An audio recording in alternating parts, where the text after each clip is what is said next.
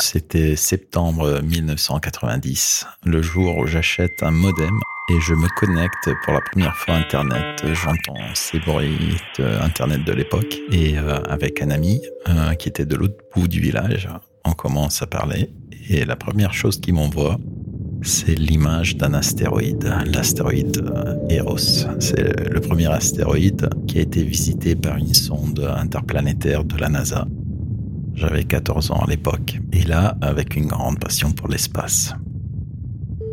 La chose qui est très marrante, c'est que la vie nous cache toujours des surprises. Et je me retrouve 20 euh, ans plus tard accepté à l'Agence spatiale européenne pour travailler sur une mission de déflexion d'astéroïdes, le rêve de chaque enfant. J'y suis arrivé un peu par hasard.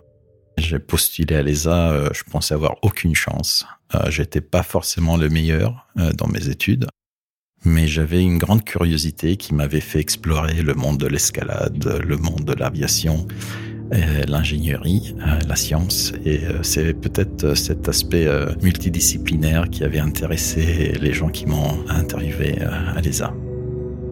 Je rejoins l'agence et je travaille sur ce projet incroyable. On allait définir une mission pour changer la trajectoire d'une astéroïde tester les technologies, voir si c'était faisable. On travaille euh, pendant 2-3 ans sur des concepts les plus fous dans un cadre euh, très multinational. Il y avait, ben, c'est le cadre de l'Agence spatiale européenne. Et chacun amène son bagage culturel. Et c'est vraiment l'aspect humain qui rend le voyage spatial incroyable. Et euh, en mettant ensemble toutes ces pièces, on arrive à trouver des solutions que chacun d'entre nous ne pourrait pas imaginer. Et donc le projet euh, commence. Euh, je connaissais rien d'astéroïdes à l'époque. Je sortais tout frais de, de, mes études et je rencontre des scientifiques. Et c'est pour la première fois que je, je, parle à des scientifiques. Et je me suis rendu compte que c'est comme des enfants. C'est parler à des enfants qui sont éblouis euh, par la beauté du cosmos, par les choses qu'ils connaissent pas. Et ils ont une façon d'approcher les problématiques absolument fascinante. Ils coupent les, problèmes en petits morceaux, ils examinent chaque côté. Et j'ai appris énormément de ça. J'ai appris énormément sur les astéroïdes. Juste aller boire une bière, il me racontait toute l'histoire du système solaire, ces objets qui flottaient dans le système solaire et qui, certains d'entre eux, ont 4 milliards et demi d'années, qui se sont formés en petits morceaux. En petits morceaux, ils ont formé les planètes. Tout ce qui n'a pas été euh, dans une planète, qui n'a pas formé une planète, est resté euh, dans la plupart entre Mars et Jupiter. Mais il y a plusieurs forces qui les poussent à droite, à gauche, et de temps en temps, ils croisent la Terre. Et quand ils croisent la Terre, des fois, ben, ça arrive, ils la percutent. Donc, euh, on a des impacts.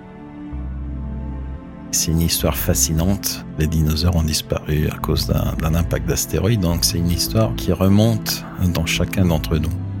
Et pouvoir travailler avec eux sur cette mission, c'était un voyage dans l'histoire du système solaire absolument fascinante.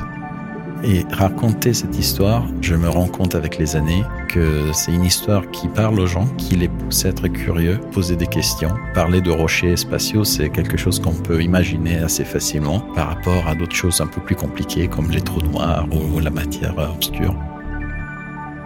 L'histoire de, de, mon travail, c'est une histoire de partage, de choses qui n'ont pas fonctionné. On a travaillé sur plusieurs concepts de mission. Ça fait plus de dix ans que j'y travaille. Mais chaque fois, on recommence. Chaque fois, euh, on invente d'autres solutions euh, qui coûtent moins cher, qui soient plus simples. D'ailleurs, on était un peu bloqué sur un concept qu'on n'arrivait pas forcément à faire évoluer dans une, euh, dans une solution plus simple.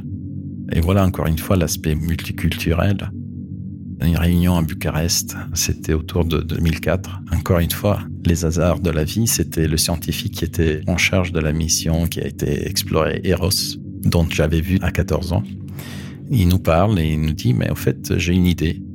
En allant percuter un astéroïde qui au fait n'est pas un astéroïde tout seul, mais c'est la lune d'un astéroïde binaire. Et là, on est tous tombés de notre chaise, on se regarde, c'est quoi C'est une idée un, peu bizarre. Et au fait, on l'a étudié. On l'a étudié pendant cinq ans. Et on s'est rendu compte qu'au fait, il avait trouvé un peu la solution magique notre mission aujourd'hui est de tester les technologies euh, pour effectivement euh, changer la trajectoire d'une astéroïde, mais on va le faire sur une lune, une petite lune de 150 mètres de diamètre. On va changer sa vitesse, très très peu, demi-millimètre par seconde, sur sa vitesse orbitale qui, qui fait 5 cm par seconde. Et c'est une vitesse qu'on peut mesurer très facilement de la Terre. Aujourd'hui, on a plus de 200 personnes qui travaillent en Europe et aux États-Unis sur cette mission. C'est une mission conjointe. Les, Américains, la NASA est en train de construire une sonde qui va effectivement impacter cette lune. Et euh, l'Europe aujourd'hui euh, est à la tête d'une mission pour euh, aller étudier les effets de cet impact et, et valider cette technologie une fois pour toutes afin de rendre ce test pas seulement une validation technologique, mais aussi pouvoir euh, prendre toutes les données nécessaires pour un jour faire une mission de déflexion réelle euh, quand on découvrira l'astéroïde qui va impacter la Terre. Et alors, ce qui est motivant, c'est que c'est la seule, seule catastrophe naturelle qu'on ne peut pas seulement euh, prédire en observant le, ciel la nuit, en regardant les astéroïdes, en calculant leur trajectoire, mais on peut aussi l'éviter. Ça aussi, c'est fascinant aujourd'hui. On vit dans un monde où on a tous euh, des peurs, des soucis économiques, des soucis politiques. Et souvent, les médias nous partagent avec nous, ils nous, font peur, ils, nous, de souligner tous ces, ces, dangers, souvent aussi avec les astéroïdes. Et au fait, l'histoire est très belle parce que l'histoire des astéroïdes, pas seulement remonte dans l'histoire du système solaire, mais c'est aussi euh, l'impact d'astéroïdes, la seule catastrophe naturelle qu'on peut prédire et éviter. Aujourd'hui, on est la première euh, génération d'êtres humains à avoir les technologies pour le faire. Et je dis souvent, pourquoi pas mettre en place une assurance vie planétaire, travailler tous ensemble afin de, euh, d'avoir les systèmes validés pour protéger la Terre pour toujours.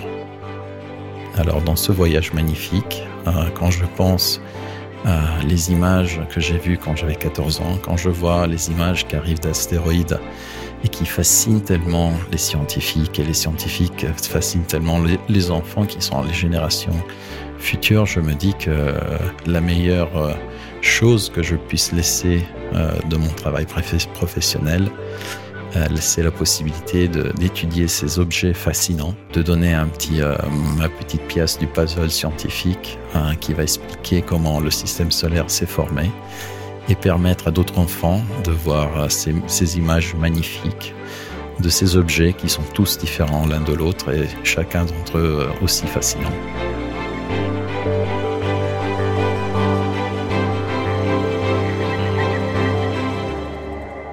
Je m'appelle Yann Carnelli, je travaille à l'Agence spatiale européenne et je suis le chef de la mission ERA de défense planétaire. Merci de m'avoir écouté. Les Explorateurs est enregistré avec AMP, un camp de base pour explorer le futur. Tous les explorateurs ont décidé de créer l'avenir dans lequel ils ont envie de vivre. Écoutez toutes leurs histoires et abonnez-vous sur votre plateforme préférée de podcast. Pour plus d'infos sur The Camp, rendez-vous sur thecamp.fr.